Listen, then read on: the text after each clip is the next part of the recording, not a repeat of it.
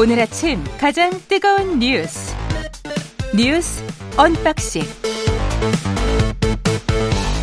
자 뉴스 unboxing 시작하겠습니다. 민동기 기자 김민아 평론가 나와 있습니다. 안녕하십니까? 안녕하십니까? 네, 주말 사이에 아주 뭐 난리가 났었네요.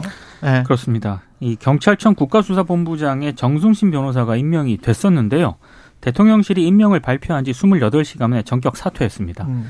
아, 사퇴 이유는 아들의 학교 폭력 가해자 전력이 알려지면서 이제 사의를 표명을 했는데 이게 여러 가지 좀 말들이 나올 수밖에 없는 게 이미 5년 전에 KBS가 보도를 한 내용이거든요. 그렇죠. KBS가 5년 전에 보도를 했는데 윤석열 정부가 이걸 인사검증 시스템에서 걸러내지 못한 것인가, 안 한 것인가 이 논란이 불거질 수밖에 없는 게 보통 뭐 직장에서 이런 일이 발생을 하면 직장 사람들은 다 알지 않습니까? 이 사람이 그때 차장 검사였고 그랬을 것 같은데. 어지간하면 다 합니다. 예. 저 이제 직장에 따라 다를 수는 있겠지만 음. 검찰 조직이라 그러면 작잖아요, 거기도. 알 수밖에 없는 네. 게 소송을 했기 때문에요. 그렇죠. 그렇죠. 네. 그런데다가 이제 보도 당시에 이제 고위직 검사라고 났기 때문에 음. 고위직 검사라고 언론에 고위직 검사가 이랬다고 언론에 나는데 그 당연히 이제 검찰에서 파악을 하겠죠. 차장 검사가 몇 명이나 된다고. 그렇죠. 당연히 파악을 하고 차장 검사는 검사장 바로 밑이에요. 그렇죠. 예. 더군다나 그 당시에 서울중앙지검장이 대통령이었기 때문에 그렇죠. 그래서 여러 가지 얘기 나오는 거죠. 그러니까 음. 당시 서울중앙지검장이 윤석열 대통령이었고요.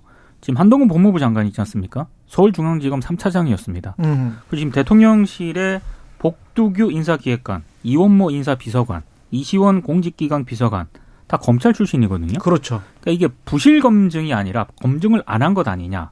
이게 이제 가- 다 검찰 출신들이 요직에 있다 보니까 검증을 안 한 게 아니고 뭐 그냥 알았어도 이 정도는 괜찮겠지라고 그냥 했던 거 아닐까요? 그러니까 한- 다시 문제가 불거지지는 않겠지. 그러니까 뭐 부실 검증이라고 진단하는 언론도 있고요. 그렇죠. 안 한 것 아니냐라고 이제 의혹을 제기하는 언론도 있고 그렇습니다. 한겨레 신문 같은 경우에는 이거는 그냥 별 문제 없, 없다는 그런 아니어놨던 그 문제 의식이 좀 밑바탕에 깔려 수도 있었던 거 있을 아니냐. 것 같고. 다양한 층위에서 좀 의혹을 제기를 하고 있습니다. 음. 근데 이게 이제 여러 가지 이제 얘기가 있습니다만 삼중의 차원에서 이제 이해가 안 되는 거죠. 첫 번째는 이분은 어떻게 그랬을까? 이분이 그 아들이 어쨌든 학교 폭력을 저지르고 하는 과정에서 그야말로 이제 그 이게 학교 폭력 사건이 일어나면 그와 관련된 이제 절차들이 있잖아요. 학폭이나 그렇죠. 이런 게 열려 가지고 그걸 따지고 이 학생을 어떻게 할 것인지 처분을 결정하고 이런 과정이 있지 않습니까? 근데 그때 나왔던 얘기나 이런 것들을 이제 나중에 이제 재판 과정에서 다뤄진 내용을 보면 완전히 그때부터 이제 이 학생의 부모 그러니까는 이 정순신 변호사가 아주 프로처럼 대응을 했다라는 표현이 나와요 거기에 그러니까 음.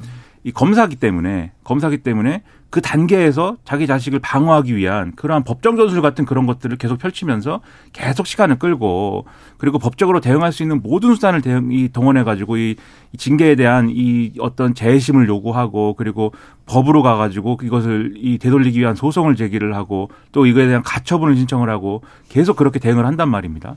그러니까 이- 이런 게 가능한가? 근데 오늘 보도를 보면은 아예 이런 부분에 대해서 이 학교 폭력 이 이력이 있는 학생을 어떻게 입시를 시킬 것이냐에 대해서 아주 뭐 정형화된 뭐 그런 내용들도 있다는 거예요. 그렇죠. 돈 주면 해준다는 거예요. 아. 아무튼 뭐 그런 거에 있어서도 이제 유리한 측면이 있는 이 직업, 검사라는 직업을 가진 사람이 어떻게 이렇게까지 했느냐에 대한 첫 번째 의문이 있고 두 번째로는 지금 왜 검증이 제대로 안 된 거냐에 대한 의문이 지금 있는 것이죠. 그래서 그게 끼리끼리 봐준 건지 아니면은 뭐 지금 말씀하신 것처럼 알면서 넘어간 건지 이런 것들을 이제 뭐 의문인 것인데 마지막 세 번째 이해가 안 되는 게 이게 국가수사본부장은 경찰이지 않습니까? 근데 검사 출신 인사가 국가수사본부장의 어이 이 공모직이거든요. 공모한 거거든요. 지원한 맥락은 뭐냐?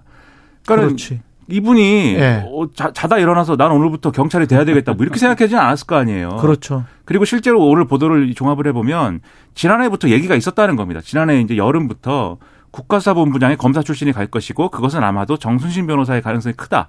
그 얘기가 있었다는 거예요. 그럼 어디로부터의 언질인지를 모르지. 그래서 예. 이 뒤집어 생각하면은 이 얘기가 결국은 종합적으로 볼 때 이런 얘기 아니냐. 그러니까 애초에 국가수사본부장이라는 직에 이게 수사 경찰을 다 이제 총괄하는 직책인데 답이 정해져 있었다. 그렇죠. 그렇죠. 검사 출신을 보내는 거고 그게 이제 정순신 변호사라는 답이 정해져 있기 때문에 그 답이 정해진 상태에서 검증을 이렇게 하고 저렇게 하고 이런 문제가 있고 하는 것들이 이런 문제가 있기 때문에 낙마시켜야 됩니다라는 결론으로 과연 갈 수 있었겠느냐. 누가 그런 이야기를 할 수 있었겠느냐? 그렇죠. 네. 그리고 이게 결국은 경찰청장이 최종 후보 3인 중에 한 명을 추천하는 방식으로 절차적으로 진행이 되는 거지만 그 경찰청장은 또 지난번에 이태원 참사에서 우리가 확인했듯이 정권과 코드를 맞추는 경찰청장이다라는 거 아닙니까? 그렇죠. 그럼 이게 왜 이렇게 됐는지에 대한 어떤 얼개가 대충 그려지는 거 아니냐. 그러니까 이런 비판 나오는 거죠. 답이 경찰청장 만 지금 저 책임 문책을 하는 그런 분위기로 가 있어요 지금. 또. 그것도 웃긴 거죠 지금 예. 상황이. 그러니까 이게 답이 정해져 있다 하더라도 개인적인 생각이긴 합니다만 이게 만약에 비검찰 출신이 인사검증 그 요직에 있었다라고 한다면은 저는 좀 이견이라든가 문제 제기를 할 법도 했을 것 그렇죠. 같은데 예. 다또 오비일학인지는 모르겠습니다만 우연인지는 모르겠습니다만 다 검찰 출신이거든요. 음. 검사 출신.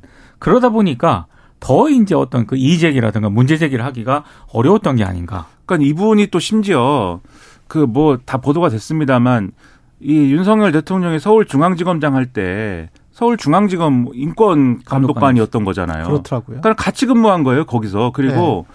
사법연수원 27기거든요. 그러니까 한동훈 장관하고 이원석. 이원석, 검찰총장하고 동기인 거고 동기. 그렇죠. 서울법대 출신이지 않습니까 또.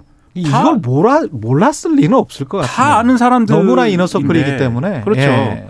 그런 조건까지 고려를 해보면은 이거는 이 답이 정해져 있다 그러면 감히 이것을 뭐 그렇죠. 검증하고 말고 할 것도 없었던 게 아니냐 이게 의심스러운 거죠. 그러니까 음. 이런 맥락에 대해서 해명해 줘야 되는데 그러면은 이게 몇 중에 사실은 검증의 기회가 있지 않습니까? 그랬죠. 첫째로 경찰이 할 수 있는 것이고 법무부에서 원래 인사검증 관리단 그렇죠. 맡기로 했잖아요. 둘째로 네, 고위 법이야기까지 갔다 왔고. 그렇죠. 예. 둘째로 고위공직자에 대해서 법무부 인사검증 관리단에서 해야 되는데 음. 지금 이제 공식적인 설명은 법무부의 설명은 검증을 했는지 안 했는지도 확인해 줄 수 없다는 거예요. 그, 그게 장관의 이야기고. 그렇죠. 예. 근데 오늘 동아일보 등등의 어떤 보도를 보면은 이게 검증을 한 걸로 나와 있습니다. 근데 검증이 그럼 제대로 왜 안 됐느냐에 대한 설명은 굉장히 부실한데 이게 적어내는 게 있어요. 그 종이 종이에다가 예. 당신은 뭐 이런 것에 해당 사항이 있습니까? 이래갖고 쭉 적어내는 게 있는데 이 항목 중에 당신의 이제 직계 좀비 소속과 관련된 소송이 있느냐 요걸 적어내는 게 있는데 없다라고 적어냈다는 거예요. 본인이 그래서 안 적어냈다. 그렇죠. 아. 그렇다는 거죠. 그래서 그러면 이게 그냥 믿는 거예요? 그러니까요. 그래서 이걸 검증을 못했다라고 하는데 납득이 아. 안 되죠 이거는. 그때 한동훈 장관이 미국으로 가면서 FBI 뭐 인사검증 이런 비책을 배워갖고 오겠다라고. 갔었죠. 예.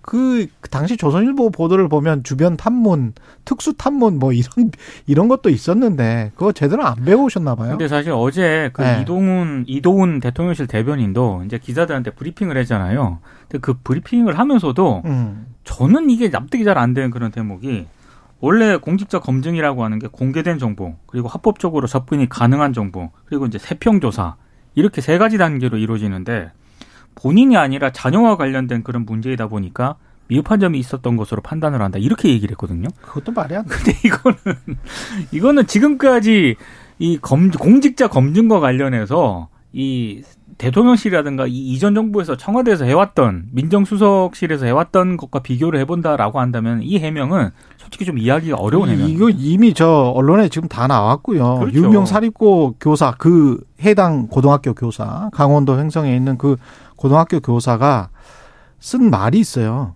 그 우리가 선도하려고 해서 정군이 1차로 진술서를 썼는데 바로 부모님께 피드백을 받아서 그렇게 쓰면 안 된다고 해서 다시 교정을 받아오는 상태고 그렇죠. 부모님을 만나고 오면 다시 바뀌는 상태이기 때문에 학교에서도 최대한 교육적 조치를 강구했지만 성공할 것이라는 보장이 매우 낮다고 생각한다. 이게 지금 교사의 생각이거든요. 당시 그러면 이거는 부모가 끼어들어 가지고 네.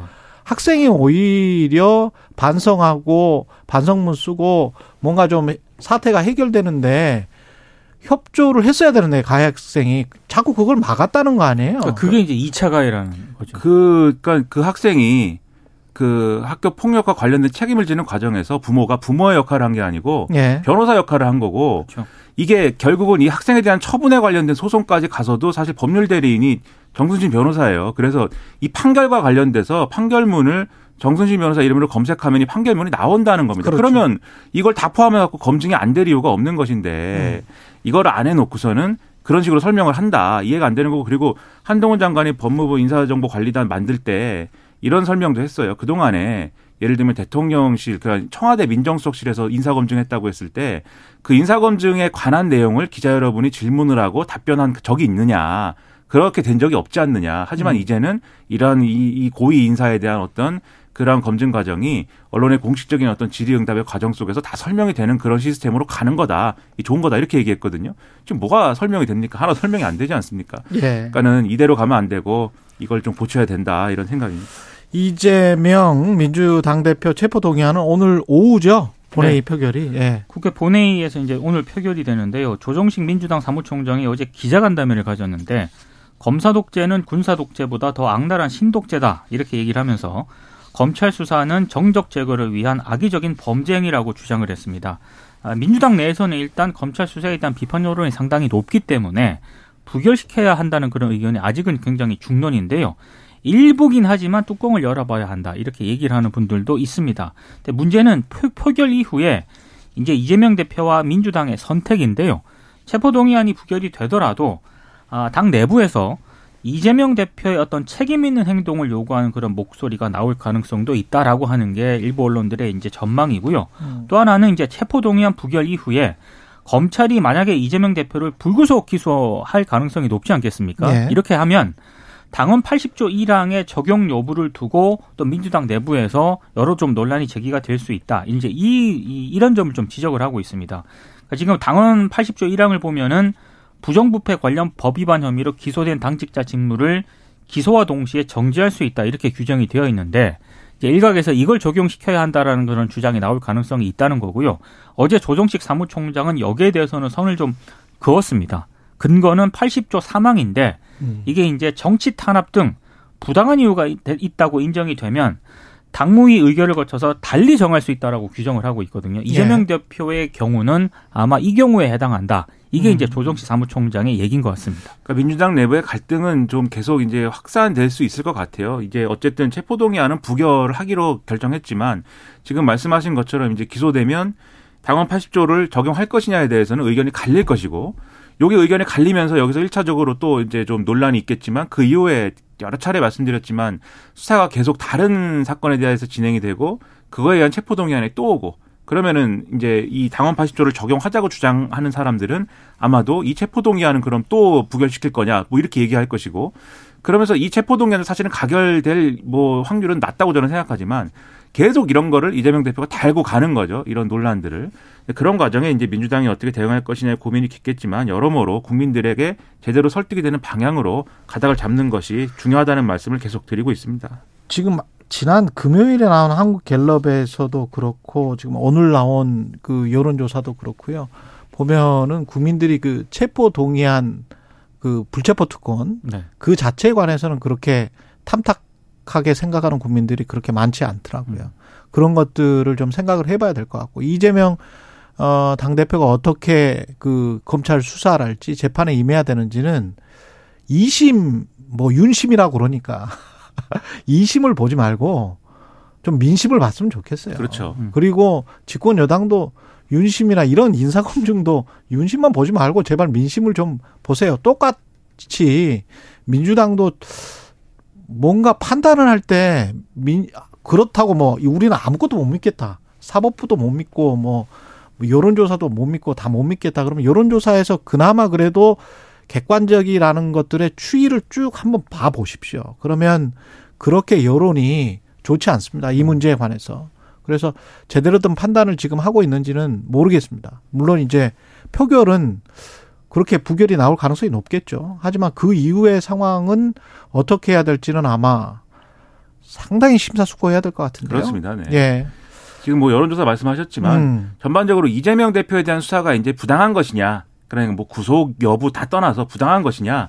에 대해서는 그 여론을 계속해서 이게 수사할 만한 내용이다라는 쪽으로 이 조금 변해가고 있는 과정이 음. 계속 보이거든요. 예. 그러면 이게 역으로 얘기하면은 제대로 이 혐의에 대해서 설명하지 못하고 있다라는 얘기가 되기 때문에 그렇습니다. 그 점을 고려를 해야 됩니다. 그 사법적 진실과 차치하고 정치적으로 어떻게 대응하느냐는 순수하게 정치의 영역이거든요. 예. 거기에 관해서 말씀드리는 겁니다.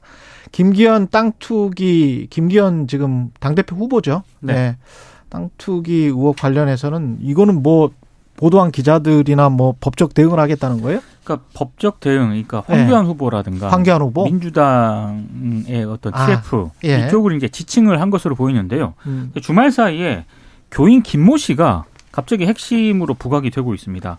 그 김기현 후보가 최강 시사에서도 언급을 한 것 같은데 그 다니던 교회 교우가 IMF로 부도 위기에 몰렸을 때 그때 좀 어렵다라고 해서 도와주는 그런 차원에서 이제 땅을 매입을 했다. 이렇게 이제 취지로 이제 김기현 후보가 얘기를 한 적이 있거든요. 근데 민주당과 황교안 후보 쪽에서는 이 이른바 김모 씨가 이전 소유주로부터 2018년 1월 31일 그 땅을 매입을 했는데 11일 만에 김기현 후보에게 매매를 했다는 겁니다. 음. 그러니까 이제 황교안 후보 쪽하고 민주당의 주장은 사정이 어려웠다는 그 해명이 거짓 아니냐. 사정이 어려운데 어떻게 11일 만에 다시 땅을 파냐. 이제 이런 의혹을 제기를 하고 있는 거고요. 이제 민주당 TF 같은 경우는 여기서 하는 거는 더 나아가서 예. 이른바 지인 김 씨가 김기현 후보의 당시 변호사 사무실 경매 전단팀이었다는 풍문이 있다. 이렇게까지 좀 의혹을 어. 제기하는 그런 상황이고요. 또 하나 지금 의혹이 제기가 되고 있는 게 김기현 후보가 94년에도 음. 이 지인 김 씨로부터 울산의 그 삼산동 일대 대지를 매입을 하거든요. 당시 2004년에 15억이 이제 건물을 포함한 가액이었는데 이게 지난해 35억으로 올랐다라고 합니다. 그러니까 황교안 후보 쪽에서 제기하는 의혹은 이른바 지인 김 씨는 부동산 업자다. 그래서 김기현 후보가 김 씨와 교회 지인 관계가 맞는지 강한 의구심이 생긴다. 이제 이렇게 주장을 하니까 김기현 후보 쪽에서는 이제 아, 황교안 후보를 비롯한 민주당의 TF를 지목을 하면서 이거는 가짜 뉴스다. 반드시 책임을 묻겠다. 이렇게 입장을 정한 상태입니다. 그러니까 여러모로 의문이 있어요. 황교안 후보가 또 이제 페이스북에 제기한 것은 옆에 있는 땅 주인이 2016년에 땅을 70개로 쪼개서 팔았다. 음. 근데 이제 바로 옆에 있는 땅인데 김기현 후보는 자기 땅은 아무 개발도 안 되는 쓸모없는 땅이라는 것처럼 얘기를 하는데 옆에 있는 땅은 왜 그랬냐 뭐 이런 얘기도 하고 그러니까 여러모로 의혹이 제기되는데 제가 이 전당대회와 관련돼서 이제 사실 좀 재밌다고 생각하는 게 이게 이제 땅 얘기만 이제 하지 않습니까 계속. 근데 원래 천하람 후보 입장에서 보면은 지금 막 윤핵관 얘기하고 공천 얘기하고 막 이래야 되는데 아. 다땅 얘기만 또 하고 있어요.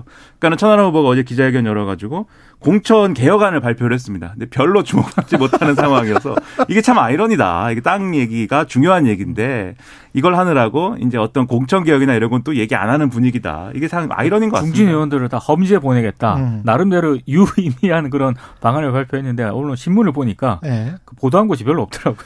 그럼 뭐 이거 수사 의뢰한다고 하고 김기현 후보는 그리고 음. 안철수 후보는 막 아니 왜 경찰이 아니라 공수처에다 해라 뭐 이렇게 하고 황교안 후보는 추가 의혹 막 제기하고 이러는 과정에 천안 후보는 약간 소외되고 있는 것 같습니다. 끝내야 되는데 김영남 그 부정청탁 방지법은 3만 원, 2만 9천9백원 세트에서 4만 9천9백원 세트로 나올 수가 있겠네요. 그러니까 5만 원으로 그걸 검토한다는 검토하겠다. 뭐 이왕 확 검토해 주시는 김에 검사 세트로 좀 검토를 해주세요. 99만 원 세트랄지 뭐 이런 거 계급 차별 두는 것도 아니고 말이죠. 예. 네. 90만 원까지는 좀 괜찮다. 뭐 이런 90 안 주는 뭐 따로 계산한다. 뭐 이렇게 검사들한테 준용했던 기준을 전국에 준용을 해야 그 평등 사회가 맞지 않겠습니까? 뭐 내수 진작 차원이라고 내수 진작 차원이라면 확실하게 합시다. 저 같은 수준에서는 네. 2만 9,900원도 사실 충분한데 네. 그렇지 않은 분들이 있는가 봅니다. 아, 충분하죠. 네. 2만 9,900원. 아, 뭐 99만 원 정도 둘이 먹으면 6만 돼야. 원인 거잖아요. 네. 안주는 우리가 따로따로 계산합시다. 예.